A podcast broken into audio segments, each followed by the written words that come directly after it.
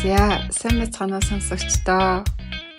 Энэ тагийнхаа дугаараар Монгол улсынхаа нийслэл Улаанбаатар-хотоос дэги болон Америкийн нэгдсэн улсын Сан Франциско хотоос тэгшээ мэдчилж байна. За өглөөний мэдгшээ. Аха за орой минь дэги нилээ орой. Маш завгүй. Дэги бол орой улан завгүй завгүй боллоо. Тийм үнтэй цаг гаргаад бичиж сунаа.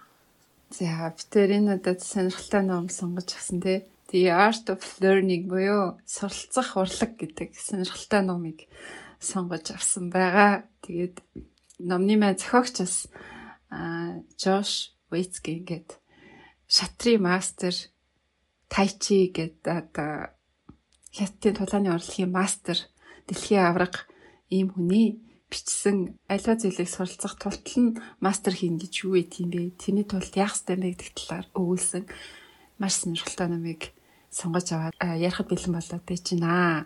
Тэгээ зохиолч маань бас Барселон жижигсогийн хар бүстэй гэж сүлт нь мэдэж авсан. Тэгээ бас энэ зохиолчийн зохио кино байдаг юм шиг байлээ тий. Аа шатрын the Search for Bobby Fischer гэдэг тий.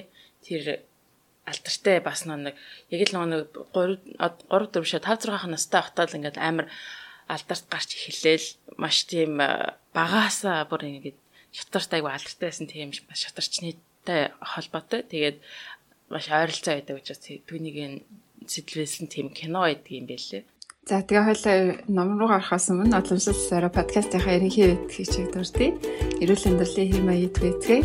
Эрүүл амьдрал чанарыг хэрхэмлэгч подкаст ерөнхий тэтгэгч Denk Pharma-га.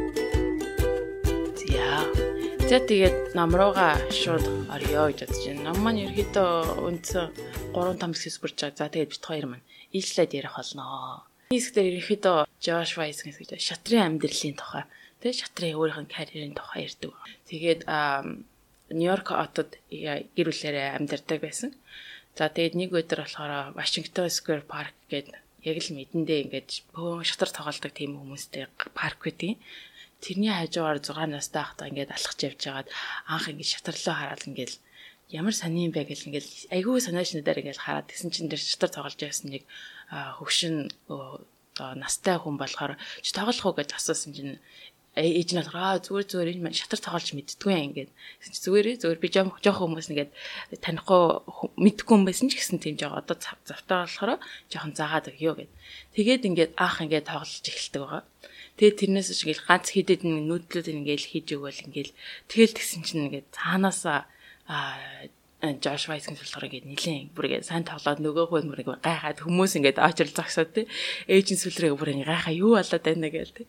Тэгэж аах шатрын гараагаа эхэлж энэхүү Washington Square Park-аас одоо гудамжны шатарчд гэх юм одоо тий тэр одоо хаасларууд гэдэг байхгүй шатрын хаасларууд өдөржингөө сууж лээд энэ нар ингээд яг болгоно тэндээс хамгийн ихэж шатар цавглаад цураад шатарт дууралж шатарт ингэж бүр ингээд аа маш сонирхолтой гэдгийг мэдсэн байгаа. За тэг ерөнхийдөө тэнд хитэн сар ааш надаа гудамжны шатарчтад ингэж тоглож эхэлсэн. Тэгээд тухайн үед болохоор бүгд нөгөөдөл Josh Weiss-ийг мэддэг болсон байсан. Аа Тэгэл ингээл тоглох болгонд хүмүүс ингээл богнорол те ингээл ирээл тоглолдог байсан байгаа. Тэгээд тэгжээ тэгээд яг нэг удаа ингээд тоглож исэн чинь Bruce Pandolfini гээд энэ нэг шатрын их мастер хажууд нь ирсэн байсан. Хажууд нь ирээд нөө тоглолтыг ингээд анзаараа сууж байгаа. Тэгээд аавтай нь аавтай нь хэлсэн байл да. Танаа хүүч нь маш маш тийм шатарт тий авьяастай хөөхтэй наа. Энийг хөгжүүлэх хэрэгтэй. Би тэгээд багш нь болёо гэж шатрын их мастер хүн хэлсэн. Тэгээд аав нь бол яг тухайн үедээ болохоор тэр тэрхүү шатрын их мастерыг өмнө нь Bobby Fischer, Boris Spassky гээд энэ Америк Оросын холбооны тухайн үедээ болохоор социалист Орсын тэр хоёрын тэмцээнийг тайлбарлаж байхыг нь сонсч байсан учраас энэ Bruce Pandolfini гэдэг хүнийг бол мэдчихсэн. За тэгээд тэгэнгүүт ингээд нөгөө нэг яг л нэг алдартай шатарч юм Bobby Fischer-ыг санаанд ороод манай хүү тийм болох юм үү гэж бодол яг түүнд орж ирсэн юм шиг байна. За тэгээд ингээд энэ алдартай шатрын их мастерын шавь нь болохоор болоод ингээд бэлтгэдэж эхэлдэг байгаа. Мэдээж ингээд гудамжин шатарчтайгаа хамтаа ингээд тоглоод тэндээс өөрийнхөө өөрийнхөө л нөгөө зүм юугаар тоглож байгаа шүү дээ. Нөгөө тийм яг классик сургууль байхгүй те школ байхгүй багш байхгүй хүн болгоноос ингээд зөвлөгөө аваад тоглож байгаа. Гэтэл ингээд яг энэ хүү шатрын их мастертай ингээд яг шавн болонгууд энэ шатрын их мастер болохоор яг классик талаас нь шатрыг тоглох гад маш олон зүйлийг зааж эхэлдэг. Тийм тэгээд эхэндээ болохоор ингээд нөгөө нэг 6 настай хүү амар нөгөө зүрүүд өөрийнхөө сурснаар тоглоно гэсэн маягтай. Тийм учраас багш нь болохоор эхлээд эхлээд найз болох хэрэгтэй байна гэдэг энэ хоёр ингээд хооронд аюу найз нэг хектар шатрын тухай ярихгүй амьдралыг ярих одоо бүр динзавр өдр ч юм уу лего тоглоом моглом ч юм өөрийнх нь дуртай юмыг ярьж эхлээд найз болоод тэгээд дараа нь шатрын тухай тоглож эхэлдэг ба. За ингээд хэдэн сар тоглосны дараа бол ерөнхийдөө жил жил гарамтай тоглосны дараа Америкийн нэгдсэн улсын хамгийн өндөр рангтай шатрын одоо тамирчдын нэг болдог байгаа. За эхний нэг жил бол яг ээж аав нь болохоор өөрийг нь бол шатарт шатрын тэмцээнүүдэд бол тоглоулаагүй. Учир нь хэм бол эхлээд эхний жилдээ яг фундаментал өөрийнх тэр фаундейшныг сайн тавиад за тэгээ шатарт дурлаж шатрыг одоо дуртай болгох гэдэг нь хамгийн чухал. Яагаад бол тэмцээнд оруулаад эхэлчингүүд тэмцээн гэдэг чинь хожигчтэй ялагдагчтай. За тэгээ ялагдаад ирэх юм бол тэр 6 настай хүүхдэн дургу болно гэдэг тийм зүйлийг багш багш нь болон гэр бүлийн хүмүүс мэдчихсэн учраас ерөөсөө тоглоулаагүй байдаг. За тэгээд жилийн дараа тэмцээнд ордог байгаа. За тэгээд бага насны ангидл тэмцээнд ороод ерөнхийдөө хүн болгол те Жош Вайс гэсэн айгүй сайн мэдчихсэн. Ирэх болгонд л өө нөө чи явж нөө чи явж энэ алдартай хүүхэд ч тагээл тэгээд хожин гэдэгт айгүй ихтгэлтэй хамгийн анх 1985 он те Америк нэгдсэн улсын тэр аврах шалралт тэмцээнд орсон боловч хожигддаг Аа тэгэл бүр ингээл тэгэл хожигдоод ингээд нөгөө чинь болохоор тэмцээнд орж гэж хожигдож үзээгүй байсан тухай те. Аа мэдээж нөгөө нэг парк дээр байсан гудамжны шатар тоглодог хүмүүсээ бүгдийг хождог байсан. Айгүй сайн тоглодог байсан. Тэгээд ингээ хожигдоо тэгээд тэгэнгүүт нүү чинь бүр шоконд ороод би юу болчихваа гэ тэ.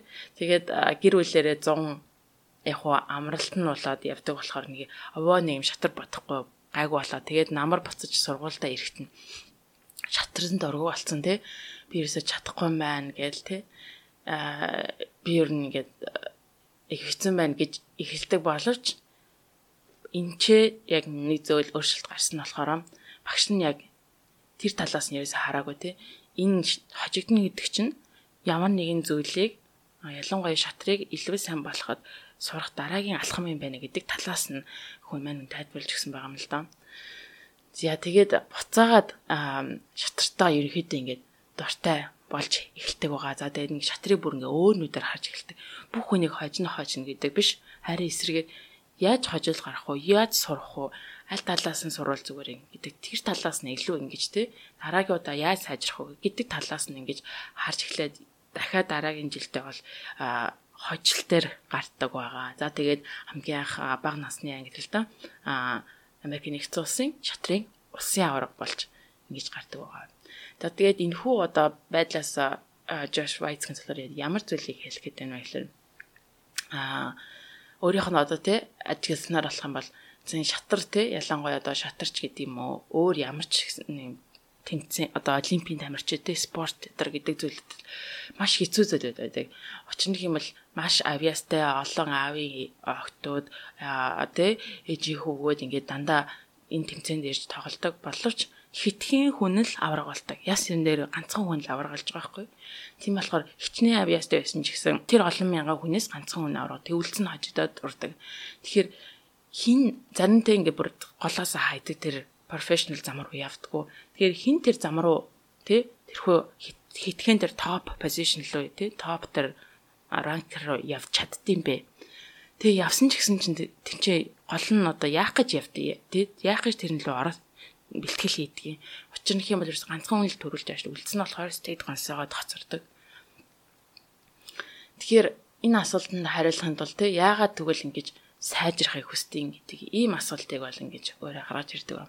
Тэгэхээр энэхүү асуултанд хариулахын тулд болохоор тэр яагаад гэдгээс гадна хамгийн гол нь болохоор тийм уян хатан аа за тэгээд цаашдаа байнгын сайныг ирэлхийлэх аа за тэгээд өдөр тутмын тэр процессто ямар байдлаар хандах уу гэдэг тэрхүү хандлаганд амар их учир байдаг гэж тайлбарласан байна.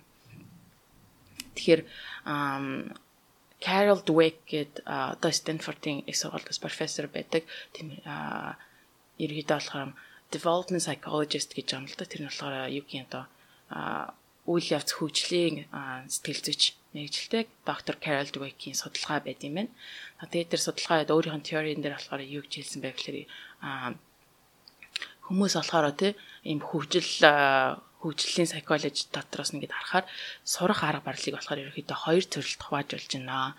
Нэг нь болохоор entity based буюу одоо ерөөхдөө тэр нь болохоор бодит зүйл дээр илүү тулгуурлаж тэрийг анхаарал хандуулсан сургалт болон нөгөөд нь болохоор incremental буюу одоо одоо системтэйгээр баг багаар сайжруулах, нэмэгдүүлэх төр төрлөрсөн тийм одоо сургал сургах теори гэж хоёр хуваажлах юм аа гэж байна. Энэ болохоор ерөнхийдөө бидний өмнө уншиж байсан mindset гэдэг номыг айгуу санаж байгаа. Нөө growth mindset буюу одоо өсөн дэвчих mindset гэж байсан шүү дээ тий. Тэрийг л ерөнхийдөө хэлж байгаа гэсэн. Нөгөө талаас нь бас харж хэлж байгаа гэсэн. За тэгээд entity theorist буюу одоо ингэж бодит зүйлээр төвлөрч байгаа тэр theorist юу гэж хэлдэг вэ гэхээр хүүхдээ тий ээж аав нь жишээлбэл Хүүхдээ хоо өстө миний хүү одоо мундаг шүү. Миний хүү ухаантай шүү.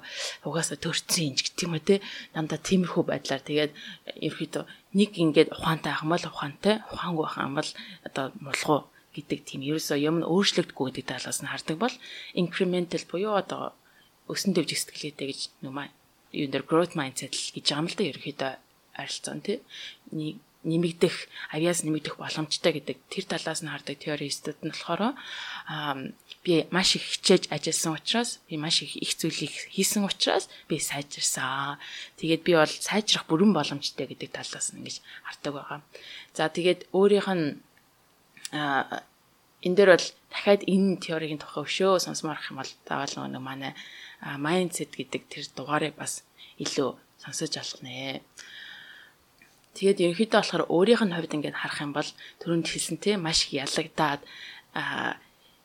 бүх зүйл нь арунгаар яваа шатарт дургу болсон. Гэхдээ буцаж ирээд ялагдах бол хожигдох гэдэг бол энэ шатарт сайн болохын нэг үйл явц байсан юм байна. Нэг степ байсан юм байна. Нэг шат байсан юм гэдгийг ойлгож аваад ингээд цаашаа ерөөдөө энэ тэр incremental theories те баг багаар өсөн дэвж тэр сэлгээр ингэж шатрыг ингэж хардаг байгаа. Тэгэхээр юм нь ямар нэг юм сайжрах гэдэг үгээр бол энэ өсөн дэвж сэтгэлгээтэй ийм хүн те learning theorist гэдэг нь бол маш чухал байдаг гэдгийг бол энэ өөрөө бүр ингээд бүтэн бүлгийн бүлэг дээр энийг бол тайлбарсан байна. Тэгэхээр ээж аа болон багш а багшийн хувьд бол а хүүхдүүдийн ирээдүйг ямар сэтгэлгээтэй хүн болох вэ гэдэг дээр бол энэ маш чухал байдаг. Тэгэхээр ялангуяа ээж аав сургууль хүмүүжүүлэгчтэй байх юм бол одоо нэг хүүхдээ чиээс мундаг байна гэж те чиээс ухаантай штэ. Эсвэл те ээж нь наадахад чинь дургу байсан юм уу? Тэгэхээр чи бас яг адилхан дургу угаасаа гинд байгаа ч гэдэг юм уу те. Тэгэл чадахгүй болохож яагаа хийж чадаагүй юу болсон чи мангар юм уу гэдэг тэгж загнах биш. Харин эсрэгээрээ а оо чи сайн хийсэн байна. А өчтөр чи айгүй их дасгал хийсэн болохоор өнөөдөр сайжирсан байна. Ойрын хідэ үед чи айгүй сайн хийгээд эний ч үр дүн яг одоо гарч ирж штэ тий. А хэрвээ мод муудун юм бол яагаад муудун авчив? Яаж сайн ажиглах боломжтой вэ гэж тэгж хүүхдүүдтэйгээ харьцчиж тэр хүүхдүүдийн ирээдүйг ингэж өөрчлөх боломжтой. За тэгээ мэдээж том хүмүүсийн хувьд ч ихсэн болохоор зөвхөн хүүхдүүдийн хувьд өөрчлөгдөхөөс гадна том хүмүүсийн хувьд ч ихсэн бас үнийг өөрчлөх боломжтой тэр сэтгэлгээгээ боломжтой байна. За тэгээд өдөр тутмынхаа амьдралд ч гэсэн эдгээр сэтгэлгээг маш сайнэр хэрэгжүүлж бүр ингээд би мах бодондоо тэр сэтгэлгээг суулгаж ээж яг нэг хүчтэй тэр маш а одоо тэмцээний үед те хэцүү тэр тэмцээний үед одоо ингээ биеэр бүр ингэж тэр яг өсөнтэй жиш сэтгэлгээ ингэж гаргаж хэрэглэж болно гэж бол энэ Джордж Вайтгийн өөрийнхөө тэр сурах арга барилын дээр бол ингэж хэлсэн байгаамаа. За ингээд Жош Вайцгийн болохоор хамгийн анхны нөгөө нэг улсын аварга авсныхан дараа ерөөдөө шатартай улам ихэд оролж эхэлсэн. Тэгээ шатрыг өөр өнцгөөс харахаар болсон маш олон зүйлүүдийг хийх боломжтой бас ингэж ойлгож ирсэн байгаа юм л да. Тэгээд сүлрэг ингэ шатруулах нэлээд буцаад яриа руу ороход тэгээ шатрын арга барилтыг хүн болгон шатар тоглодог хүмүүсийн арга барил гэж бас ингэж өөр өөрөдөг стил гэж яддаг байхгүй. Тэгээд ингээд өөрийнх нь стил нь болохоор ерөнхийдөө өөрийнх нь характерыг илүү хэлдэг. Тийм стилтэйгээ ерөнхийдөө ойлгосон. За тэгэнгүүт характер нь болохоор юу вэ гэхээр ингээд ингээл маш улам хэцүү бодлого болонгууд улам илүү сайн боддог. Тим характертэй. За тэгээд улам сонирхолтой байлгадаг. Улам chaos тий маш олон зүйл ингээд арзгаж жаад улам тэндээс сайжирдаг. Тим характертай байсан. Тэгээд тэгэнгүүт ерөөдөө энэ тэр шатрын өргийнхөө тон буюу одоо салхийг ямар одоо салхи салхилж ийн гэдгийг болохоор тодорхойлох гэдгийг чухал юм байна гэдгийг ойлгож ирсэн байна. За тэгээд Тэгэнгүүт ингээд нэг хүүхдүүдтэй өөрийнх нь насны хүүхдүүдтэй тэмцээнд орохоор ойролцоогоор нэг шатар нь болохоор 3-аас 4 цаг л тоглолдог гэсэн. Тэгээ сүүл рүүгээ тийм жижиг насны хүүхдүүдэд тэмцээнд орохоо болоод тамчуудтай тоглож явуулдаг болсон. Тэр нь бүр 8 9 цаг маш удаан сууж тоглолдог болсон. За тэгээд удаан сууж тоглох нь ч гэсэн бас өөрийг нь улам сайжруулсан. Улам нөгөө нэг бие махбодын хувьд ч гэсэн ингээд хатуучилтай болгосон. Сэтгэл зүйн хувьд ч гэсэн хачуучилтай болгосон байгаа. За тэгээ дараагийн нэг энэ ч гардаг зүйл нэг юм бол soft zone буюу одоо юм зөөлөн одоо юу гэдэг zone тий яг ингээд нэг ямар нэг юмд ингээд хийгээл явж идэл ингээд флоу болдог штэ. Тий бүр ингээд амар төвлөрөө сүлэргээ хаан чин юу байгаа гадуур юу байгааг инж мэдхэ байлаа тий хүмүүсийн ярьж гэсэн шууган адлага бол зөвхөн чи тэр зэлрүүгээ ингээд анхаал хандуулаад тий тэрийг болохоор ерөөхдөө soft zone гэж ингээд энэ номон дээр хэлж байгаа юм л да юу басан бэ гэхээр хэрвээ та ингээд ямар нэг юм ингээд төвлөрөө сууж явах юм бол төвлөрөөд сууж ятал ажил талаас нь чимээ гарах ч юм уу одоо хүн амтай ирээл тэ хажуугаар нин тэлгээр явах юм. Тэгэнгүүт ингээд төвлөрөхгүй буцаа ингээд хамаа би чинь ингээд чангараал ёо гэл ингээд тэ. Ёо би өстө энийг уншиж яхад нь ямаас садаа болоод байна гэх тэ. Хэрвээ та тэгж явах юм бол энэ бол hard zone байгаа гэсэн тийм хатуу зөөн байгаа гэсэн тэ. Хатуу хэсэгт байна гэсэн төвлөрхийн үед. А харин совет зан болохоор юу гэхээр ямар нэгэн тим болсон ч гэсэн тэр нь одоо ингээд таны бодол санааны нэг хэсэг болоод ингээл зүгээр ингээл урсаал танд ямар ч тийм ачаал үзүүлэхгүй зүгээр л ингээд сүүлийн тэр нь хойно байгаа чимээ болон хураал а нөхцөл байдал дээр хэд би өөрөө ингээд солигдоод тэгэд тэгсэрнээсээ хажуугаар чинь таныг садаа болох чимээ тийм анир тэг үнэрч гэдэг юм уу тийм байхад та тэр ингээд аа гэл ингээд тоохгүй ингээд буцаагаад өөрийнхөө консент юугээ төвлөрөх рүүгээ буцаж явах юм бол тэрийг болоор сөвд зоно гэж байна. За тэгээ Жош Вайсгенд эхлээд яаж исэн бэхлээр нөгөө паркт дээр тоглохоор л ингээл амар хүмүүс ирээл тоглоо бүр ингээл шаваал те өөр айгүй сайн тоглодог болохоор тэгээд заримдаа ингээл хажуудалд нь хөгжин мөгжин тавьсан. Тэгээд төр тэрийг сонсоод сүүлрүүгээ санаа нь ингээд сатаарсан. Эсвэл нөгөө том тэмцээн дээр ингээл нөгөө чинь алтартай байсан учраас ингээл телевизийн сурвалжлагч нар ирээл зураг мөрөг авахаар ингээл ерөөсөө төвлөрөхгүй нэг мэдсэн чинь л ингээл шаал өөр юм ботцсон. Тэгээд сүүлрүүгээ би яаж харагдаж байгаа бол гэдэг бүр шаал өөр юм бодоод тэгж бодсон шатрын өрг дээр болохоор дандаа хожигддаг байсан. Тэгэхээр ерөөс анхаарлаа яаж төвлөрүүлэх вэ те? Анхаарлаа сайн төвлөрүүлж иж а тэр илүү их зүйлийг илүү сайн сурах боломжтой болдгийм байна гэдгийг бол мэдсэн байгаа. За тэгэхээр ерөөсө тэрэн дээр ажиллая гэж те а яаж анхаарлаа сайн зөвлөх яаж soft zone дээр орох вэ гэдэг дээр ажиллая гэж ерөөсө өөрөө бодоод хэдэн жилийн дээр бол маш удаан хэмжээгээр дадлага хийсэн байна. За тэгээд дадлага хийхэнгүүтээ болохоор гэртээ болохоор ингэж байгаа юм л бүр ингээд шатар тоглож байхдаа болохоор амар чанга хөгжим тавиад ч юм уу тий. Тэгээд заримдаа болохоор ингээд л зориуд нөгөө нэг чим өнөр мөнөртэй хоолны газрын хажуу таалдаг ч юм уу тий. Хийх мэтлэн одоо баг багаар өөрийнхөө түнд ингээд дасгаж ихэлсэн.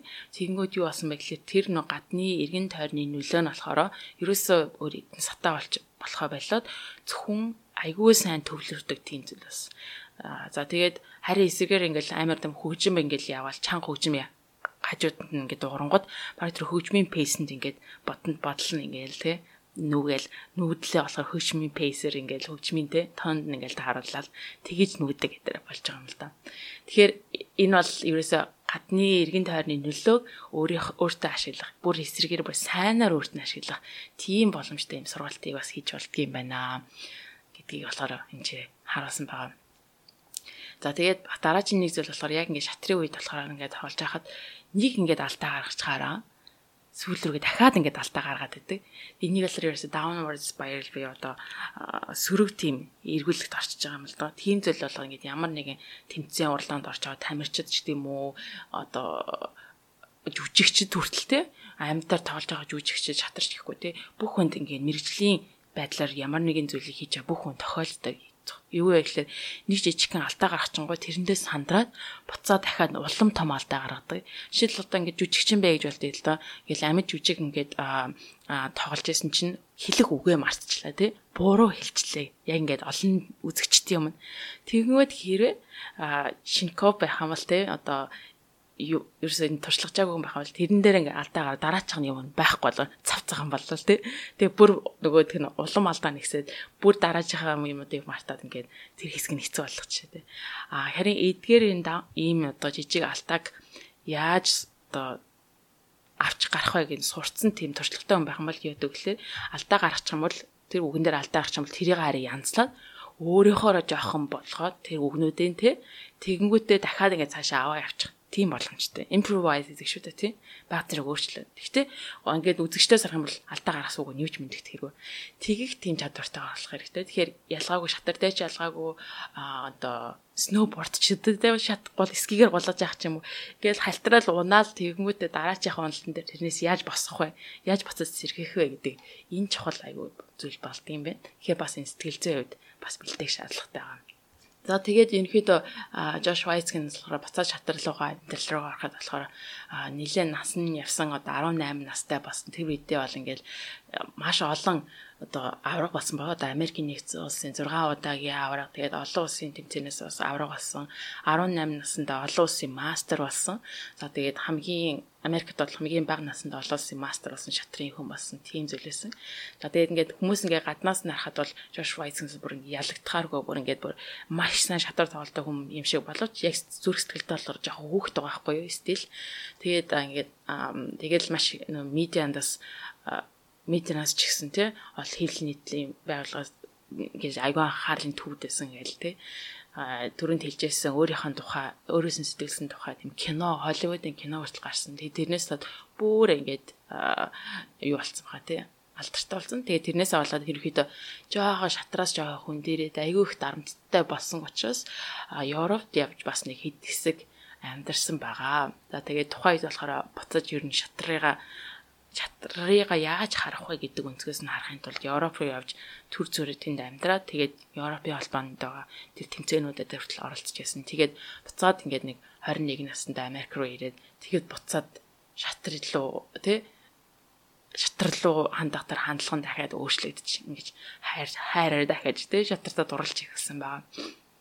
За энэ ч ингээд хамгийн сүүлийн одоо миний ярмаар байгаа нэг хэсэг нь болохоор тун сонирхолтой нь яаж тий а азаргыг одоо сургах вэ гэж тийм хэсэг байгаа юм л да. Тэр тэр нь болохоор одоо жишээлбэл ингээд Жош Вайскны ээж нь болохоор морь сургагчтай амтнтай маш их харьцдаг тийм хүн байсан.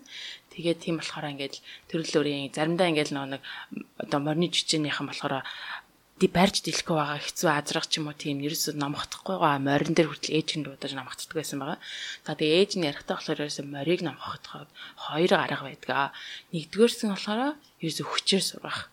Тэрний юу гэхээр ерөөсөө уяж барьж агаад жижиг өрөөнд оруулж агаад хашиж агаад тий тэгээд ингээд нөгөөх нь ингээл мэдээж ингээл цогж могол яан тэрийн тоохгүй улам ингээд хүчээр дараад олоолаа ирж тэрийн дараад тэгээ сүүл рүүгээ тэгж удаан байгаад харин мочин сүүл рүүгээ ядраад уурлаад өвтөөд бүр сүлрэг ядраа заа за боли боли гэд бууж өгдөг.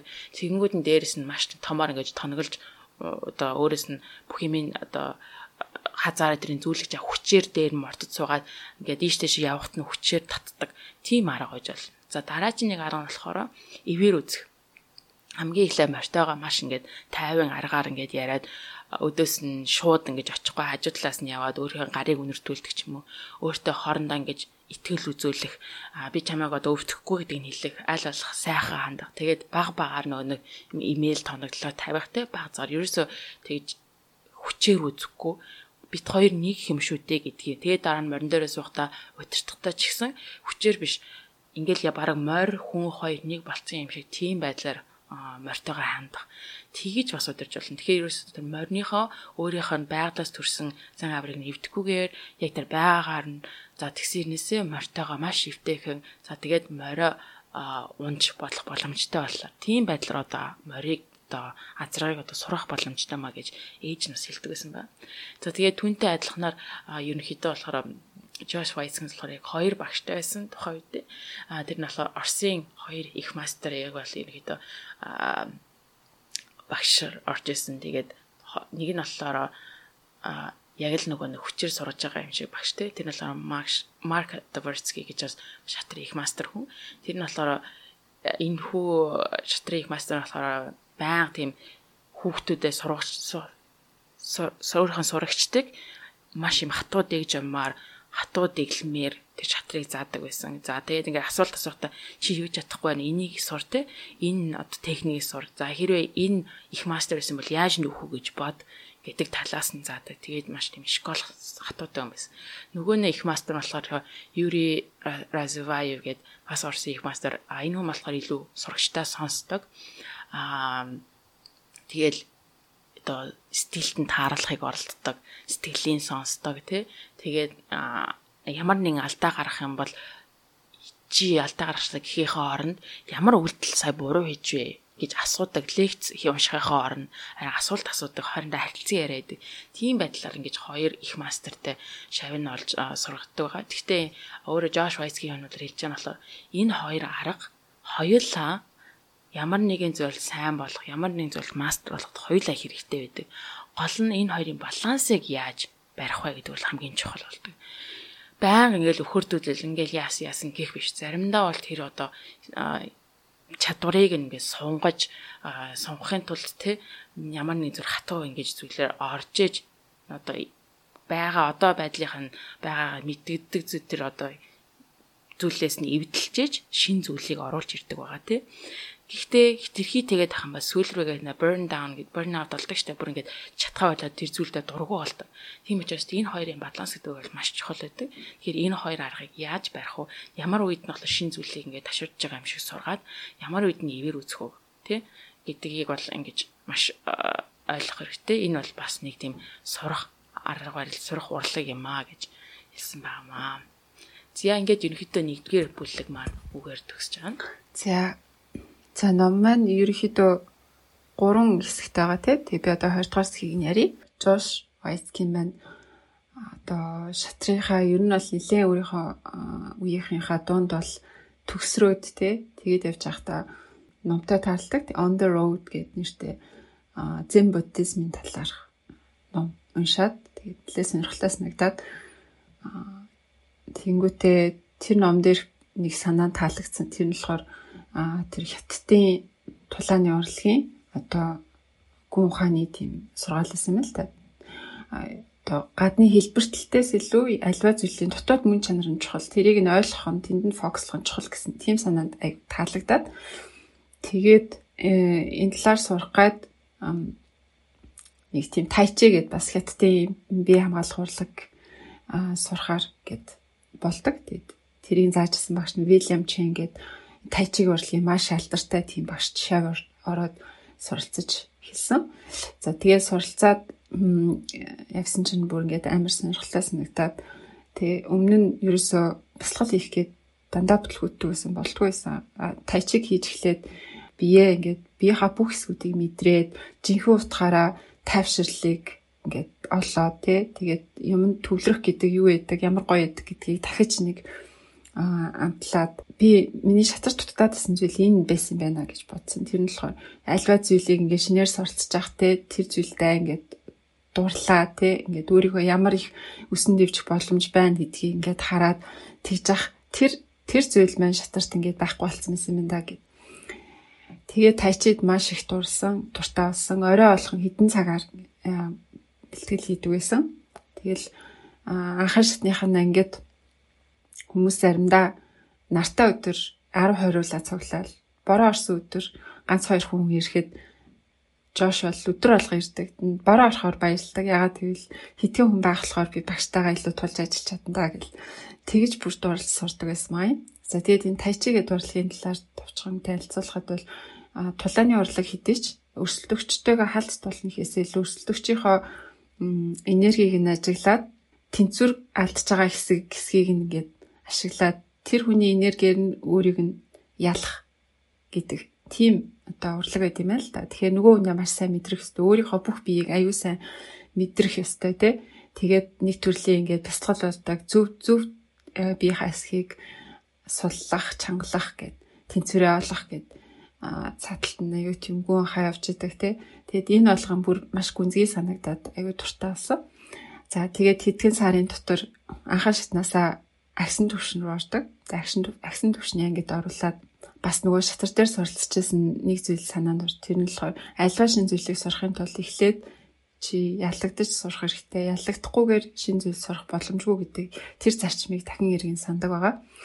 За агсан төвшөнд орсон чинь нэг Иван гэдэг залуу байсан юм л та. 90 гаруй килограмм жинтэй айгу том залуу. Тэгээд карате, тайчигаар 8 жил хичээлсэн.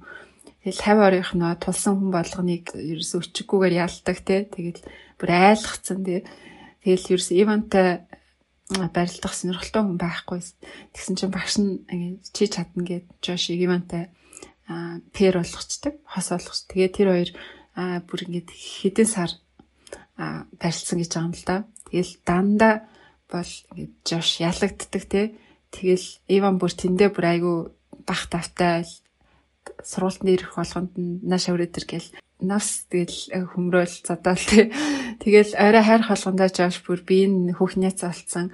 Тэгэл дандаа ялагддаг. Тэгсэн мөртлөө тэгэл гүрийгээл яваад исэн.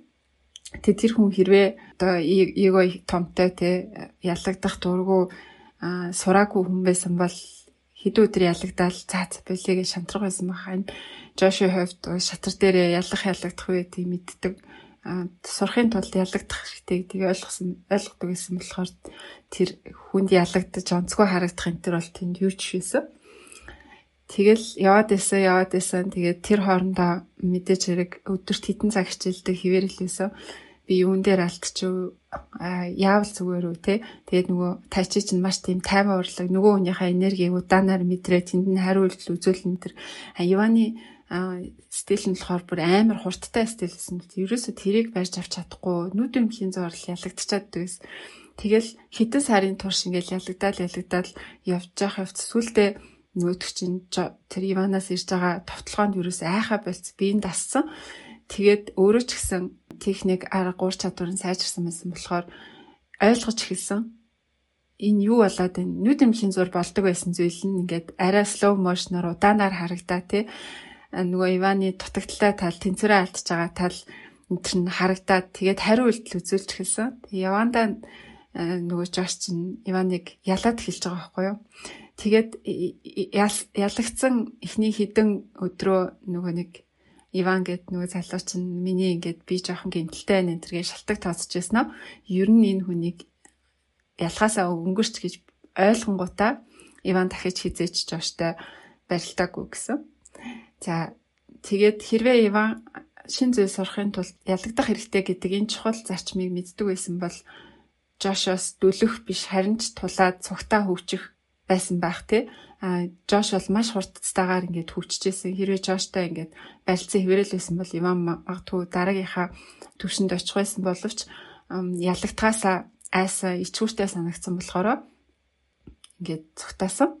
Тэгэхээр мэрэгслийн бас тамирчид дунд ч гэсэн энэ асуул байт юм л тодорхой төвшөнд хүрээд нэр алдарт хүрээд ингээд фенүүдтэй болоод тэгэхээр ялагдхаас улам бүр айдаг болдог тий. Тэгээ ялагдхаас айн гэдэг чинь шин зүйл зүйл туршихаас айн гэсэн үг.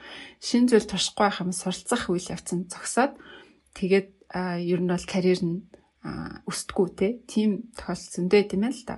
Харин жинхэнэ профешнл тухайн спортынхоо ч юм уу тухайн урлагийнхаа оргилтанд хүрсэн хүмүүс бол ялагдахыг юм чинь боддгоо. Энэ дээр авсан жишээ болохоор Tiger Woods гольфч юм шүү дээ а ингээд өөрөө нэг л ингээд акц дэвшил гарахгүй байгаа юм санагдах юм бол шал өөр шин цохилт ингээд туршиж үзэж эхэлдэг гэж байгаа байхгүй. Тэмцээн дээр ч байсан хамаагүй. Тэгээд тэр чинь бол амар рисктэй тэр тэмцээн дээр ялагдаж магадгүй байхад тэр хүн тэр огт хамаагүй. Өөрийгөө эвдээд дараагийнхаа төвшөнд хүрэхийн тулд тэгээ фенүүдтэй муу харагдах ялагдах хичүүртэй байдалд орох бол ерөөсөө асуудал биш байдаг гэж байгаа байхгүй тэгэхээр хэлгээд байгаа санаа нь шин зүйл сурахын тулд заавал ялагдаж үзэх хэрэгтэй айхгүй байх хэрэгтэй гэж.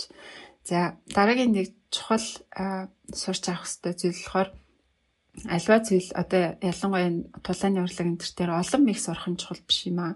Цөөхөн хитэн мэхэн дээр төвлөрөө тэр мэхнээсээ тухайн тулааны урлагийг урлагийн одоо мөн чанар зарчмыг нь ойлгож авах хэрэгтэй гэж Жошийн баримтлагдаг зарчим гэсэн тийм байсан. Хитгэн ихэн дээр бүр хитэн цаг зарцуулдаг байсан. Тэрийгээ бүр ингээд амар удаанаар хийж аваад биендээ шингээгээд өөрийн болох дээрээ ингээд төвлөрдөг. Аа тэгэл өдөр нь ингээд хитэн цагаар тэрийг үзчихэл те. За миний ингээд бүр ингээд фокслоо төвлөрөөд үзэхээр аа энэ хэсэг дээрээ ингээд жоохон хатуу байсан. Энийгээ суллах юм бол ийм үр дүн гарч ийн гэх те. Ингээд баг багаар сайжруулах алхам алхмаар сайжруулахад асар их ач холбогдол өгдөг те. Тэгээ шин зүйл туршиж үзэж жаад тэгээд оройн очиод бусад хүмүүстэй барилдахдаа тэрийг ажиллаж гин үгүй байна уу? Үнэхээр үр дүнтэй байна үгүй байна уу гэдгээ дандаа хардаг байсан. Тэгээд өмнө нь нөгөө шатар тоглодог байхдаа ч гэсэн шатрынхаа тэмцээн болгоны дараа ялсан ялагц ямар тэмцээн байсан гэсэн нэг л ингээд санаанд нь хүрэхгүй учир нь олдохгүй тийм тоглолт байх юм бол тэрийгэ дандаа бичиж тэмдэглэж эсвэл видеог нь дахин дахин үзэж хэдэн өдрөөр бодож те тэгж явдаг. Тэгээд гинтхэн санаа нь орж ирдэг ч юм уу. Одоо тажигаар хичээлж авах үедээ ч гэсэн гинтхэн тэр шатрынхаа санаа энэ төр орж ирдэг гэсэн гэж байгаа байхгүй. Тэгэхээр бас ингээд бүх зүрх сэтгэлээ зориулж те яав сайжруулах уу? Яавал би дараагийн төвшөндөө хүрэх үү гэж ингэж байнга боддог чинь хий суралцагч хүн бай байгаа юм л да. Тэр нэг харагдаж байгаа юм. Тэгээд одоо альфа мехийг те ингээд жижиг ч гэсэн хамаагүй мехийг ингээд төгс эзэмшихэд хамаг одоо зүйлээ зориулаад те а тэгээд явж хахад юу чухал вэ гэхээр альва зүйлийг хамгийн бага энергитэйгээр байгаа онож үр дүнтэйгээр хийх нь чухлаа. Энэ бол ямар ч тулааны урлаг юу ямар ч зүйл суралцж байхад маш чухал.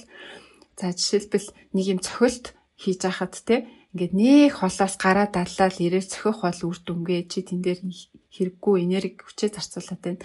Тэр чин тэгээ байгаа унахгүй бол яах вэ? Аа илүүтэйгээр ойрхоноос тухайн хүний нүүрлүү одоо цохих гэж гэж бодох юм бол тий ойрхоноос тэгтээ маш хүчтэйгээр зөвхөн яг цохих гэсэн газараа цохиж болдог. Яг энийг ингээд дахин дахин давцаарай л бүр тийм хамгийн бага энергитэйгээр хамгийн бага онсон тэр цохилтыг сурч болдог. За жишээлбэл одоо боксчд те алдартай Мухаммад Али ч Майк Тайсон энтрийг гаднаас харах юм бол амар жижигхэн цохилт хийж байгаа юм шиг харагдсан хэрнээ яг ингээд нөгөө нэг нокаут нокаутанд оруулаад маш тийм хүчтэй тийм цохилт хийж чаддаг юм л дээ. Тэгээ гаднаас нь харахад тэр хүн ерөөсөө аюу төвөггүй хийж байгаа юм шиг харагддаг. Энэ бол яг жинхэнэ тухайн урлагийнхаа мастер болсон хүмүүсийн хийж чаддаг зүйл юм аа. Тэгэхээр ер нь ингээд альва зүйлийг хийхэд олон олон мэх ч юм уу олон арга сурна гэхээс илүү цөөхөн хитэн мэх арга дээрээ төвлөрөөд тухайн зүйлийнхаа мөн чанар зарчмыг нь ойлгож тэр зүйлээ төгс хийж чадах юм бол а тэр зарчим мөн чанараа ашиглаад өөр мэхүүд сурахч гэсэн хамаагүй амархан болчихноо гэж ингэж тайлбарлаж байгаамаа. За тэгээд одоо спортоор ялангуяа хичээлж байхад те одоо би физиологийн л бэлтгэл сургалт хэрэгтэй юм шиг харагдаад байдаг. Гэхдээ яг үнэндээ оюун санааны бэлтгэл сургалт бас маш их хэрэгтэй байдаг.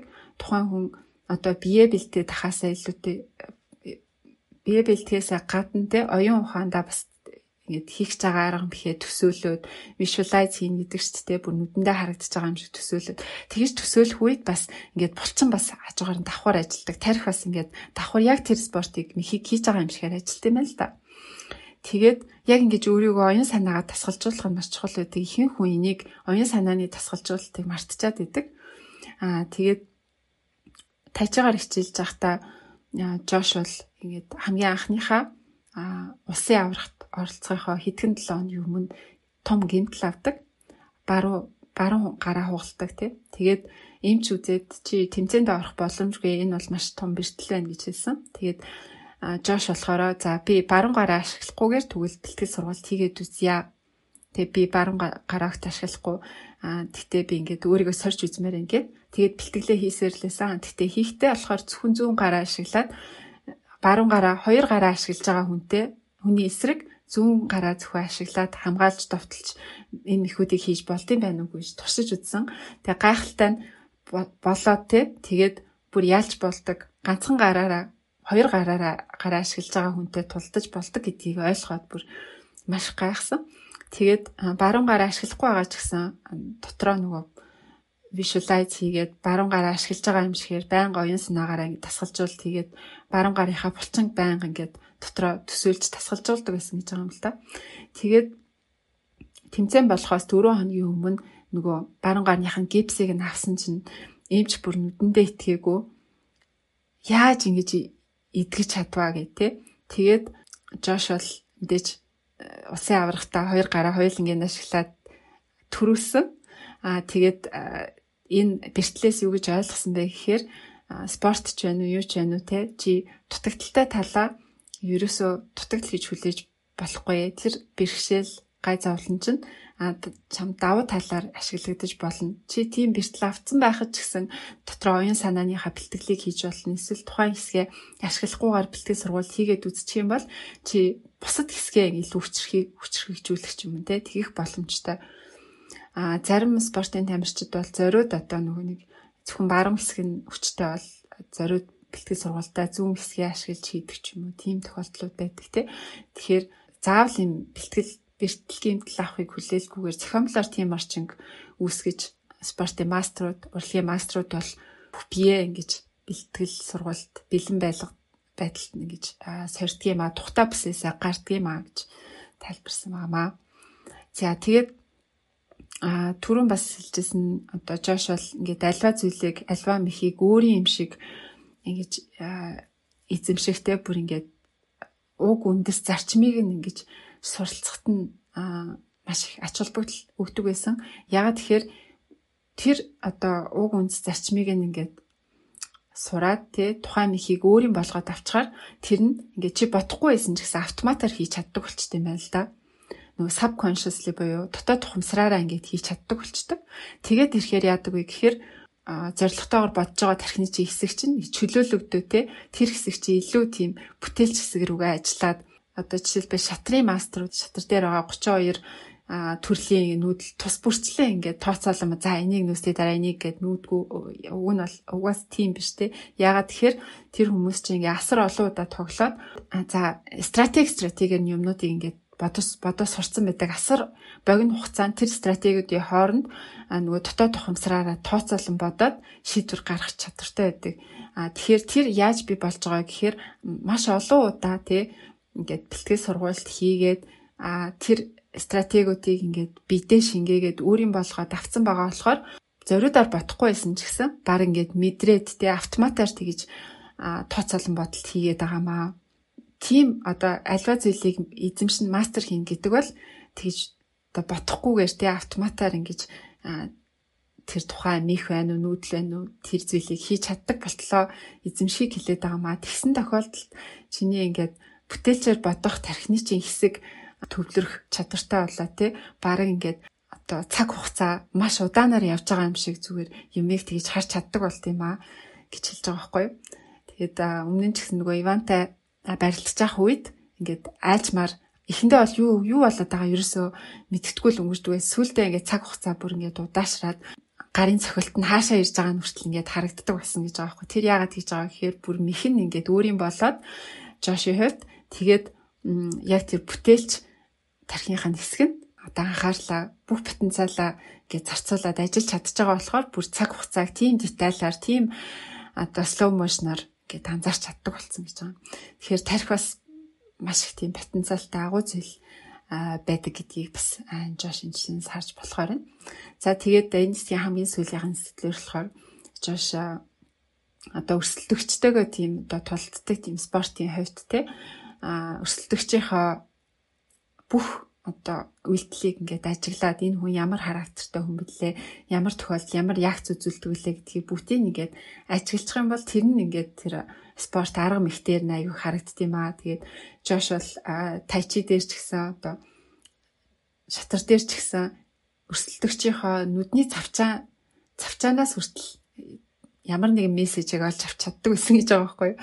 Нүд цавчих гэдэг чинь тухайн хүн ингээд санаагаа өөрчлөх магадлал бас өндөрөөд юм л та. Тэгэхээр хизээ нүдээ цавчих нү гэдгийг хүртэл ингээд анзаарч чаддаг. Тэгээ тэрийг ингээд өөртөөгөр өөртөө ашигтайгаар эргүүлж чаддаг.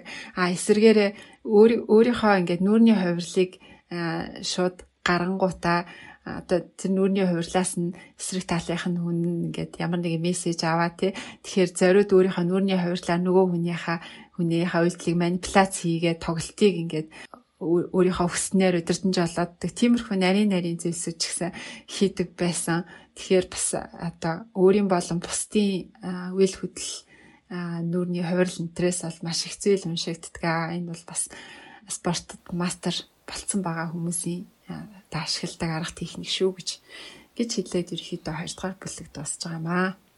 За тэгээд хамгийн сүүлийн бүлгийг тэгээд хоёр хуваагаад ярья. За тэгээд ерөөхдөө одоо энэ дээр болохоор хамгийн эхлэхдээ бол power of presence буюу одоо байнга бэлэн байхын одоо хүч чадал гэж юм. Тэг ямар нэг байнга одоодоо байх гэдгийг ямар чухал гэдгийг нь бол ярьж ирсэн байгаа юм л да. Аа Josh Weitz's 2005 онд Amazon-ы тэр jungle руу тий ширэнгөө ойлоо аавтайгаа найзтайгаа экспедиц хийхээр явдаг. За тэгээд тухайд тэнцээ байж хата нэг нь түүхийг сонссон. Тэр нь болохоор Amazon-ы ширэнгэд бол мэдээж ширэн болонгууд ялангуяа орой болонгууд угаас ганцаараа хинж хизээч явдггүй учир нь их юм бол тэнцээ шар ирвэстэй ягвар байдаг. Тэгээд хэрвээ ягвартай тарах юм бол тэр ирвэстэй тарах юм бол угаас амьд гарсан хүн байдаггүй. Тэгээд ер нь тийм болохоор хичнээн насаараа те Амазоны одоо ширингээ төрж өссөн ч гэсэн тийш явдаггүй гэдэг тийм түүхийг сонсч ирсэн. За тэгээд нэг залуугийн те Амазоны ширингээ төрж өссөн нэг залуу ингээд байн ганцаар явдаг гэсэн юм байл да. Тэрүүгээр алдартай. За тэгээд бүрэнхий болж яхад орой нилээн болцсон байхад нь яг буцаж эрэхтэн тэр харанхуу болж байгааг нь таараад тэгээд тэгсэн чинь ингээд үнэрлдэг те ягварыг ингээд ойрхон ирж байгааг нь үнэрлдэг чимээгийн сонсдог бүр ингээд тэнд бүр ингээд тэр жангл төрж өссөн хүмүүс гэдэг чинь бүр ингээд тэр тэр ширэнгөө ойгоор амьсгалд юм байна л да бүр ингээд нэг хэсэг нь болцсон. Тэгээд яг өөрт нь ойрхон ирж байгааг нь мэдэрч байгаа байхгүй. Тэгээд мэдрэнгүүд тухайн хүн бол яг тэр моментдоо яг ингээд бэлэн тухайн одоо мөчтөө амьд байх бүх зүйлээ төвлөрүүлэх шаардлагатай болж байгаа. За тэгээд тэр хүн яасан мэглээ мэдрээд тэгээд ингээд нүд нүдэрээ ягварыг ингээд хараад их өөдөөс харсан. Ойролцоогоор нэг 20 м-ийн цаан ч юм а тий. Тэгэнгүүт нэг хутгаа гарч өөр ямар ч зүйлгүй байсан ойлгож байгаа хгүй. Ягвар ирээд нэг л өөр дээр нь үсрэх юм бол өөрт нь ганцхан боломж байгаа. Тэмчээс яг одоо тэр төвлөрөөд яг энэ чи бүх зүйлээ бэлэн байх хэрэгтэй маань. Тэгээд ингээд хутга мутга ингээд оролдоод 10 хэдэн минут болоод тэгээд хажуу талаагаа модонд чимээ өгөөд тэгэнгүүт нөгөө хойроо авь тасхныхаа хүмүүсээр аяр тулгарлаа гэдэг тийм дохой байдаг юм байна. Тэрийг амжиж өгсөн. За тэгээд дахиад нэг 20 минут нөгөө хүмүүс иртэл тэр яг бартай ингээд нүур тулаад байж байгаа байхгүй юу. Тэгээд за тэгээд хэрвээ тэн дээр нэг л мөчөд нэг л секундэд нүдээс салгах ч юм уу те ягвараас нүдээс салгасан бол ягвар бол маш хурдтай маш том амтай учраас ирээл ганцхан секунд л ингээд ерөөсө э, тэр ирвэст бол хангалттайгаар ирээд амнасаа тэр залууг бол авах боломжтой байсан. Тийм учраас яаж тэгэж удаан хугацаанд маш төвлөрч сурсан бэ? Яаж тэр тэр байгаадаа байсан бэ гэдгийг бол тэр түүхийг сонсож агаад Джон Жош Вайцкин л ингээд бодож байгаа юм л да. Энэ бол яах аргагүй. А ердийн одоо дундаж төвшний одоо мэрэгжлийн хүн болон маш топ төвшний хамгийн өндөр төвшний мэрэгжлийн хүн хоёрын хооронд байдаг ялгаа юм аа. Тэр нь болохоор ямар ч зүйлд ямар ч нөхцөлд толгоогоо сэргийг байх. Аа за тэгээд тухайн мөчтэй байх тий. Бүр хичнээн маш олон төрлийн дарамт ч юм уу одоо прешэр ирж чинь ч гэсэн тухайн мөчтэй яг зүйлдээ төвлөрч чадах ингээд соргог оюунаар ингэж бүгдийг харж амгалан тайван ухаанаар харж чадах гэдэг зүйл бол топ болон ердийн хүмүүсийг хоорондын ялгаа юм аа гэдгийг бол эндээс харсан ба. Төрийн нөө ягвартай залгаа болохоор тэгээд амьд гарсан 20 минут нөө ягвартай ингээд би нүд нүдээр ширч байгаа. Тэгээд тасхных хүмүүс ирээд тэгээд амьд гарсан байгаа. Зя тэгтээ энэ бол бүх төрлийн спорт бас бэлэн шөхөн шатарч шүү дээ. Саяжиж биш. Жишээлбэл ялангуяа өөрөө ганцаараа хийдэг зүйлээ тухайлбал гэх юм бол юм бичдэг хүмүүс зохиолчд байна, уран зураг байна, шинжлэх ухааны хүмүүс байна. Ямар нэгэн зүйлийг шин зүйлийг сурахад ямар ч тийм байнга тэр зүйлдээ төвлөрөх гэдэг тэр зүйл бол маш чухал зүйл байдаг. Тэгэхээр энэ эндээс л нөгөө нэг сурах урлагийн бас нэг том түлхүүр нь байдаг юм аа. Үүнийг одоо хийж сурахын тулд өдөр тутмынхаа амьдралд энэ хүү одоо шин чанаруудыг яаж зүйлээр төвлөрөх болох вэ? Төвлөрдөг яаж байнга бэлэн байх вэ гэдгийг болохоор өдөртмийнхаа амьдралд яг нэвтэрж оруулах шаардлагатай байдаг. За тэгээд ингээд энэ шиг ингээд харангууд энэ болохоор нэг төрлийн болохоор zone буюу одоо бүсэнд орчиж байгаа юм л да. Тэр нь болохоор дараачийн бүлэг дээр тайлбарлах searching for the zone гэдэг тий. Тэгэхээр шатар дээрээ ч гэсэн шатрын тэмцээн дээр ч гэсэн төрөнд нөгөө хэлжсэн гадна талын иргэн та хүрээлэн байгаа орчноос нь болоод ямар нэгэн одоо өөрчлөлтүүд Josh Watson тулрангууд нөгөө өөрийнхөө зоон буюу төвлөрч байгаа тэр бүс рүүгээ орж чадахгүй. Тэгээд тэрнээсээ бол ерөөсөө сайн тоглож чаддгүй байсан тий. Тэгэнгүүт ингээд нөгөө амар чанга ингээд бүр хамаг бие ингэж жагаад бүр амар төвлөрөх хэрэгтэй болчихж байгаа байхгүй. Тэгэнгүүт ингээд тэгж маш хүчтэй төвлөрөнгөд эсрэгээрээ юу болсон бэ гэхээр ядардаг болж байгаа. Сүл рүүгээ нөө тоглоомынхаа шатар ч юм уу тажига сүүлийн мөч хүртэл ингээд явж чадгаа болчихж байгаа. Ерөөдөө нөгөө нэг ойрын зайныг үйлдэл хийгээд байна гэсэн үг байхгүй юу? Гэтэл нөгөө нэг удаан хугацаанд тоглох 9 10 цаг тоглох тэр шатрын тэмцээн чинь марафон буюу холын зайныг үйлдэх байхгүй. Холын зайныг үйлдэхэд тэр удаан гүйж байгаа хүн чинь хамаг нөгөө анхаалаа төлөвлөлөөд ойрын зайныг гүйлт хийгээд байгаа юм бол эхний хэсэгт л ядарчиж байгаа. Тэгээд ерөөсөө цаашдаа юу ч хийж чадах болчих ядраад. За тэгвэл яаж энэ зооныг олох юм бэ? Тэгвэл ингээд зоноос ингээд нэг гараад нэг ороод нэг гараад нэг орно гэдэг чинь харин зөв арга юм биш үү гэдэг үл эндээс олж харсан. Түүнийг харахын тулд юу гэсэн бэ гэхээр Америк нэгдсэн улсын энэ Флорида мужийн Орландо гэдэг хотод болохоор Human Performance Institute гэд байт юм яа. Тэр нь болохоор юу вэ гэхэл ерөөхдөө хүнийг яаж илүү сайн гүйцэтгэлтэй болох вэ? Яаж илүү хүч чадлаа гаргах вэ? Хүн л юм чинь ямар нэгэн байдлаар хүний бие одоо бих бие махбод болон оюун санаагаар хийж үзүүлээ хэрхэн сайжруулах вэ гэдэг судалгааны төв байт юм байна. За энэ тэгээ судалгааны төвд нь болохоор ерөөхдөө өндөр тийм том лигт амьдаг тамирчид ч юм уу тий оюун санаагаа ажилуулдаг эрдэмтэд ч гэдэг юм уу олимпийн тамирчид гих мэтлэн ерөөсөө л тэр ямар нэгэн зүйлийн бүр топ топ тий хамгийн дээд түвшинд юм хийж байгаа тэндээсээ жоохон ч гэсэн миллиметрийн ч гэсэн сайжруулалт хийе гэж байгаа хүмүүс ирж ихвчлэн ч зөвлөгөө авдаг энэ судалгаанд нь оролцдог тийм газар байсан. За тэгээд Josh White-ийн болохоор энэ дээр ороод би яаж тэгвэл төвлөрдөг болохоо төвлөрч байгаа юмнээсээ ядраад ингээд болохоо болчихж байгаа байхгүй. Тэгээд хүн дээр очиж судалгаан дээр нь харсан чинь ажигласан чинь юу байсан бэ гэхээр хэцүү шатрын тоглолтын дунд болохоор хэцүү нүүдэл төр ирэнгүүт 20 минут ингээд бүр амар анхаарал төвлөрөөд хэцүү байгаа. Тэнгүүд амархан нүүдэл ирэнгүүт 5 минут газ хийгээд хийгээ явчихдаг. Тэгээ тэр хоёрын хооронд болохоор ерөөсөд амралт авчихгүй гэх ингэж анзаарсан өөрийнхөө тоглолт нь. Тэгээ энэ юу гэдэг вүлээр стресс болон стресснээсээ буцаж гарах гэдэг тийм үе шатыг удаан хугацааны тоглолтын тунд байнга хийх хэрэгтэй. Ямар ч тамирчин буцаагаад ямар ч тамирчин ч юм уу мэрэгжлийн хүмүүс энхүү стресс рүү орох стресснээс батж гарах гэдэг зүйлийг бол байнга хийж сайн хийж сурсан байх хэрэгтэй болдог. Энэ нөгөө талаас орлоо нөгөө зөөн рүүгээ орох тэр нэг төвлөрч байгаа бүс рүүгээ орох тэрнээсээ гарах гараад тэрнээсээ төр зүр амрах тий а төлрөөд буцаад амрах гэдэг тэр зүйлийг ингэж ээлж иж сурах хэрэгтэй маа гэдэг зүйлийг нь анхаарч байгаа юм л да. Тэгэнгүүт энэ энэхүү зүйлийг сэтгэл зүйн хувьд хийж чаддаг болохын тулд бие махбод ч гэсэн хоорондоо холбоотой байд юм байна. Тэгэхээр бие махбод болон сэтгэл зүйн хоорондоо холбоог ашиглаад эхлээд биеэр эдгээр зүйлүүдийг хийж сурах хэрэгтэй байна гэдгийг бол олж мэдсэн энэ институтээс. За тэгээд ямар нэгэн интервал тренинг гэж байдаг шүү дээ. Интервалтай одоо нөгөө нэг бие махбодын дасгал хийж тухайлбал юм бол одоо юу гэдэг 8-аар 3 удаа хийх тий. Тэгэнгүүтээ 8 удаа тэр дасгалыг хийчээд нэг хэсэг 1 минут амраад за тэгээ тэрийг 3 удаа давтах жишээл биеийн хүчний дасгал хийж байгаа юм л тий. За тэгвэл ямар усанд сэлэх байх юм бол ингээд бүр 20 минут зогсохгүй ингээд бүр хөтлөө сэлэх биш. Эсрэгээр өөрийнхөө хамгийн чадах тий ядархааргүй байх хэрнээс хамгийн чадах тэр төвшнлөө пуш хийгээд тэрийг нэг 5 минут сэлээд 1 минут 2 минут амрах. Дахиад 5 минут сэлээд 1 минут амрах үйлтэн дээр ч гэсэн байдаг. А 3 км 2 1 км амар чанга хурдан гүйж агаад 2 минут амраад зүүлэнгөх. Буцаад гүйж агаад амрах. Тэрийг болохоор ерөөхдөө илж юм интервал тренинг. Тэгэхээр эдгээр зүйлүүдийг бие махбодороо байнга хэрэгжилж эхэлсэн. За медитейшн ч юм уу те бясалгал бас хийж болно. Гэт яг ингээд бясалгалдаа суугаад 5 минут суугаад буцаад болгочдөг юм тий. Бясалгал бас бас нэг төрлийн хөө оюун санааг нь тэр нөгөө нэг стрессэнд ороод буцаж гарахад энэ бол айгүй хэрэгтэй бас үйлдэлүүд нэг юм л. Тэгэхээр өөрийнхөө ямар нэгэн дуртай тэр спорт ч юм уу биеэ хөдөлгөдөв тэр зүйлээр өөрийгөө ингэж бэлтэж болох юм байна. Тэгэнгүүт удаан хугацааны шатарч гэдэг юм уу одоо тайчиж дээр гарч байгаа тэр зүйлэн дээр стресст ороод ингээд амар зөөнлөг орчоод тэр чинь айгүй хэцүү зүйл байхгүй орчоод буцаад тэндээсээ амс их хэвээр.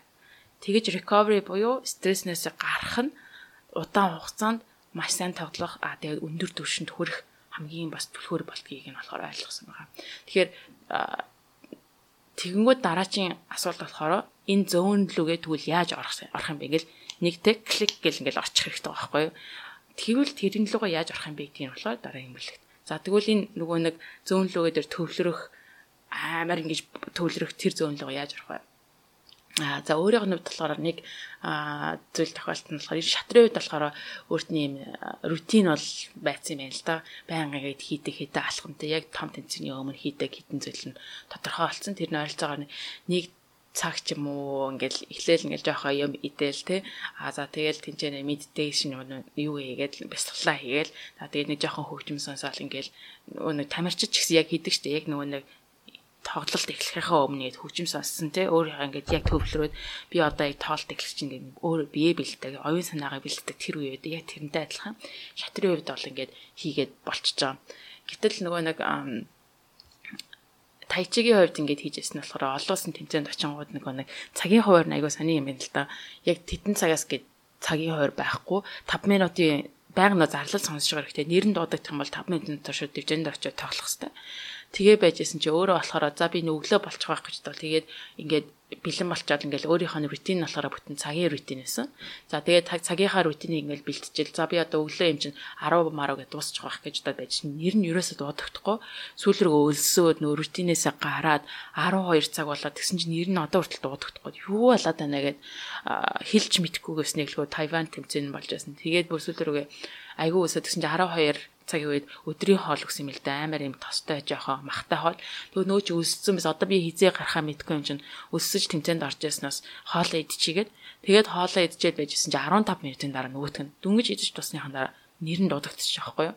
Тэгээд нөгөө чинь бэлтгэл нь байхгүй. 5 минут дээр бэлэн болох хэрэгтэй байтал өөрийнх нь рутин нэг цагийн рутинээс. Бэлэн болоогүй.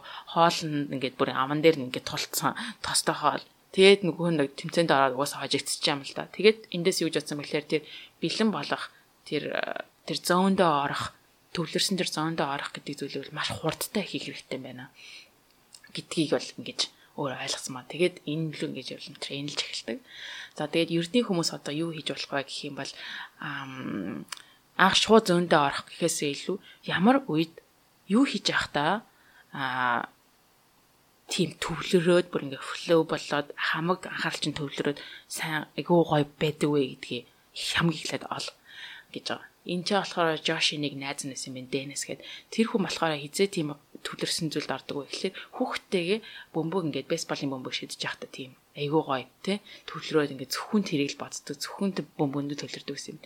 Тэгэнгүүт Жош ингээд зөвлөж байгаа. За тэгвэл бөмбөг бөмбөг шидэж эхлэхээс өмнө нэг цагийн өмнө энэ рутиныг хийж эхлэе.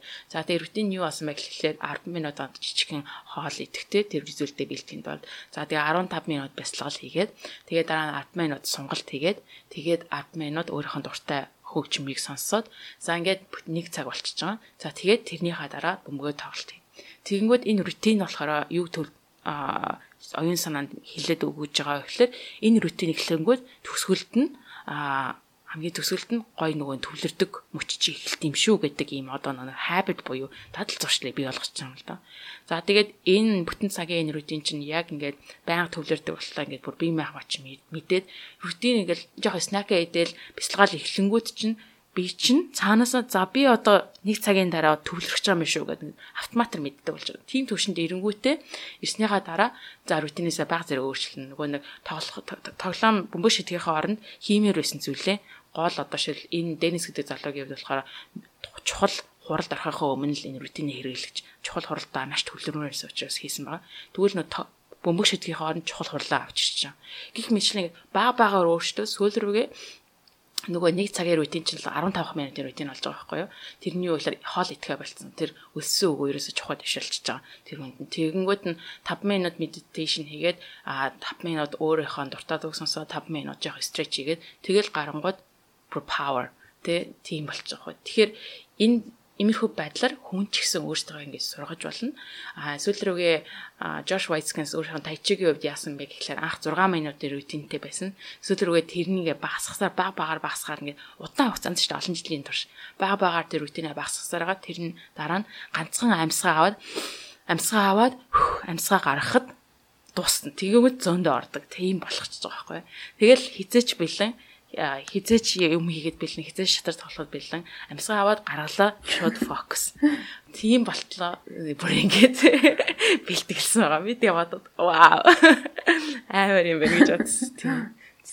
За энэ дараа болохоор ер нь яаж одоо эмошно эмоц удирдах вэ? Заримдаа хүмүүс эмоцсондоо захирагдаад алдаа гаргадаг тий.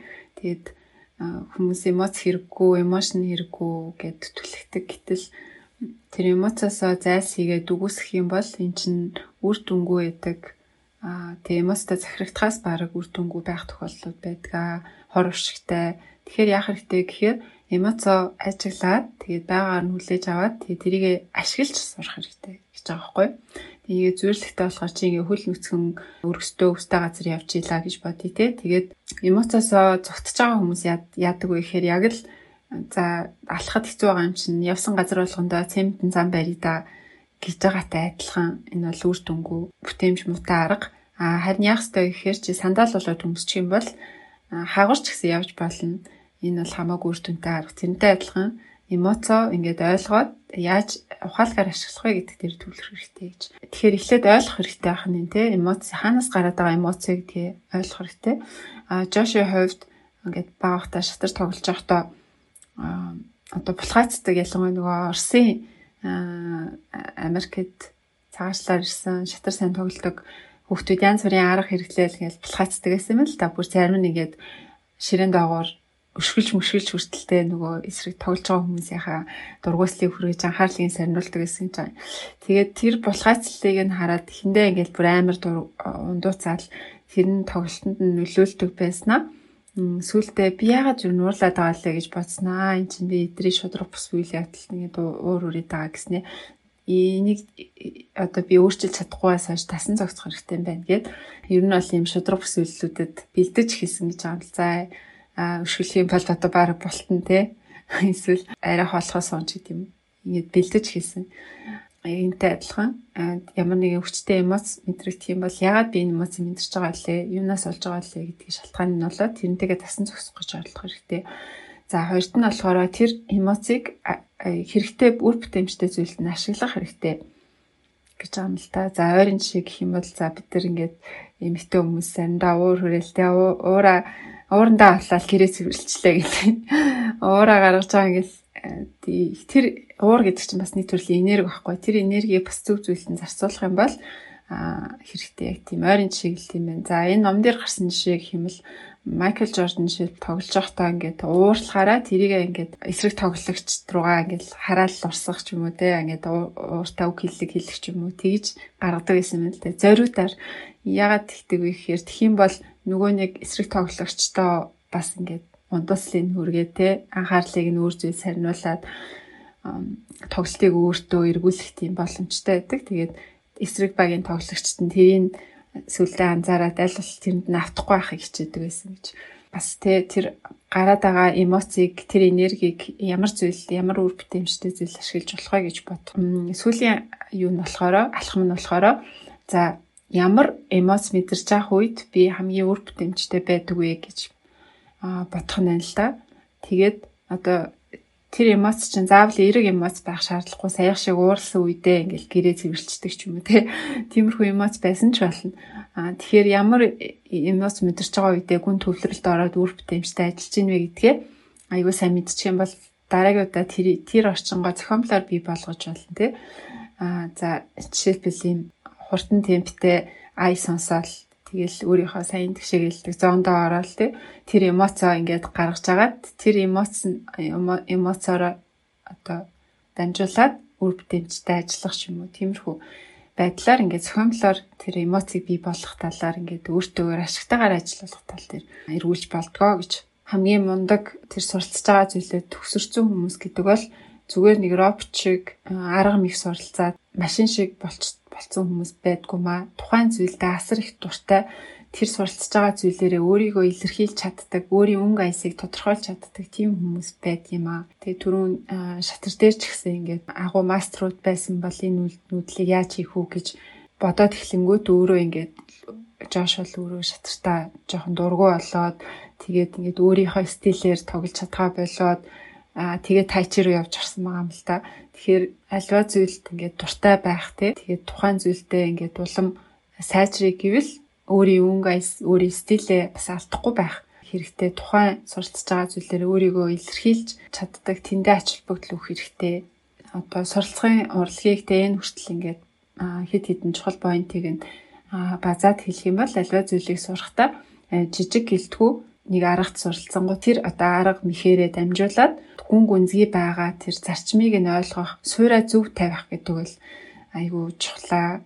Тэрнээс ч олон их сураал олон зүйл одоо хэлбэртэлт нь чухал биш яг мөн чанар нь чухал. Олон удаа одоо тэр нэг харагдаа ингээд төвлөрөх явцдаа тэрийг ингээд мөн чанарыг нь өөрийн болгоод тэгээд тухайн суралцж байгаа зүйлээ өөрийн болгоод эхлэнгүүт тэр зүйлээ чи бодохгүйгээр хийж чаддаг болдог. Шууд ингээд автоматар хэдхэн секундын дотор асар их тооцоол зүйлийг мэдрээд хариулт үзүүлж чаддаг болдог. А тэр л бол ингээд жинхэнэ ингээд суралцах нууц байгаамаа. Тэгээд чи нэгэнт энийг сурах юм бол бусад өөр зүйлийг сурахад бол амархан болчихноо. Тэгээд энэ зарчмаар бол би олон зүйлийг сурах боломжтой гэдгийг ойлгосон гэд. Тэгээд Жош Вайцгийн бол ингээд амьдралаараа харуулчлаа шүү дээ. Шатрын дэлхийн авраг болж үзлээ. Тэгээд дараа нь болохоор тайчигаар улсын 5 удаагийн авраг жил дараалан ингээд болж байгаа юм. Тэгээд эн чинь тайчигаар хичээллээд 5 6 жил болсон хүмүүртлөө ингээд шууд улсын авраг болоо. Тэгээд хамгийн сүүлд нь дэлхийн авраг болоод ерөөхдөө за би ер нь бол болчлоо гэд. Тэгээ бас одоо бол Brazilian Jiu-Jitsu-гээр хичээлдэг Нью-Йоркод өөрийн гэсэн Jiu-Jitsu-ийн клубийн үүсгэн байгуулагч тийм хүн бай тийм байна. Бас маш сонирхолтой байлаа. Ялваа зүйлийг мастер хийцэн хүний бичсэн бас ч гэж дэлхийд алдартай те шатрын ертөнцид алдартай, тайчигийн ертөнцид алдартай энэ хүний яг толгойд нь юу бодогдож явдаг, яаж энэ бүх зүйлийг үр дүнтэйгээр ингэж суралцсан? Ямар ямар бэрхшээлүүд тулгарч исэн? Одоо гаднаас нь харахад бас супер хүн гэж харагдахаар хүн тий энэ энэ оргил төрхийн тулд бүр ямар их зүрх сэтгэлээ зориулж одоо хичээж ирсэн гэдгийг ингээд түүхийг уншихад бол маш сонирхолтой байлаа. Аргагүй энэ хүний тухай кино гарах аа гарахад бол сонирхолтой байх нь аргагүй байна тий. Тэгээс киног нь олж үзье гэж бодсон. Аа Би бас яриаг нь бас нэлээд тэнд очиж яриа идэм билээ. Тэгээд бас тийм YouTube дээр бас бичлэг нь байлээ. Сонсож үзвэл бас зүгээр юм билээ. Тийм. Тэгэл амар айгүй стоик хүн байгаа зүгээр ингээд хий хий гэсэн бол хийдэг тэр. Тийм. Гэтэ бас өөрийгөө нэг гойдаад идэггүй надад таалагдсан. Ингээд яг дуртай дуртай байх гэдгийг аюу чухалчилдаг. Тий яг зөв. Тийм. Тэгэл олон цаг давтаад идэг мөртлөө ерөөс агц гардгүй хүмүүс зөндөө идэг шүү дээ энэ хүн болохоор акц гараад байгаа байхгүй. Тэгээ акц гарч байгааг нь нууц нь болохоор яг тухайн зүйлдээ ингээд дурлаж хийх гүн мөн чанарт нь ингээд гүн гүнзгий автах яг л ингээд суралцгын зарчим гэдэг зүйлийг яг аа хөөсөөр агаал судлаар агаал ингээд ойлгосон л хүн байна л та тий. Тий. Тэгэл дахиад нөгөө нэг майндсетийн тухай тий growth mindset зэрэг л гараад ирэнгүүт яхаар говраг амар олон ном дээр хэлж байгаа болохоор манай сонсогчд одоо бүр мэдж байгаа байлгүй. Тэр амар чухал шүү. Тий. Тэр ерөөсөө л ингээд хүний толгоон дотор юу адагдж байгаа тий. Энийг л ерөөсөө харуулж байгаа юм л да. За за за. Айгуу гоё ном байлуу. Тий таалагдсан. Тийм. Тэгээд энэ ном бол бас тэгж гүнзгий ном байна тий. Нэг уншилтаар бас хэлчихсэн бүх гоё гоё санааг нь авч тусгаж чадаагүй байж магадгүй. Угаасаа энэ үн чинь нөгөө нэг гүн ухааны чиглэлээр Колумби их сургуульд мөн сурч байсан. Ер нь бол гүн ухаан дуртай. Тэгээд ярьж байгаа юмнууд ч гэсэн жоохон гүнзгий санагдсан. Нэг удаагийн уншилтаар ойлгочихж байгаа бол э, нэлээ IQ өндөртэй хүн хийж байгаа ажил бах тий битээр бол ха чадын ядаа ойлгосноо танарт хүргэлээ. Аа тэгээд дахин дахин унших юм бол бас гой гой юм ойлгох байх гэж бодож байна. Аха. За тэгээд дугаараа өндөрлөхөөс өмнө спонсороо дурдъя. Think Pharma эрүүл амьдралын хэмээн түгээцгээе. Эрүүл мэндийн чанарын хэмлэгч подкастын ивент тэтгэгч Think Pharma. За тэгээд энэ удаагийн маань дугаар бас сонирхолтой ертөнцөөр та нарыг аялуулсан байх гэж найдаж байна те таалагдсан байх гэж найдаж байна. Эд дараагийнхаа дугаараар уулзлаа. Баяртай. За түр баяртай.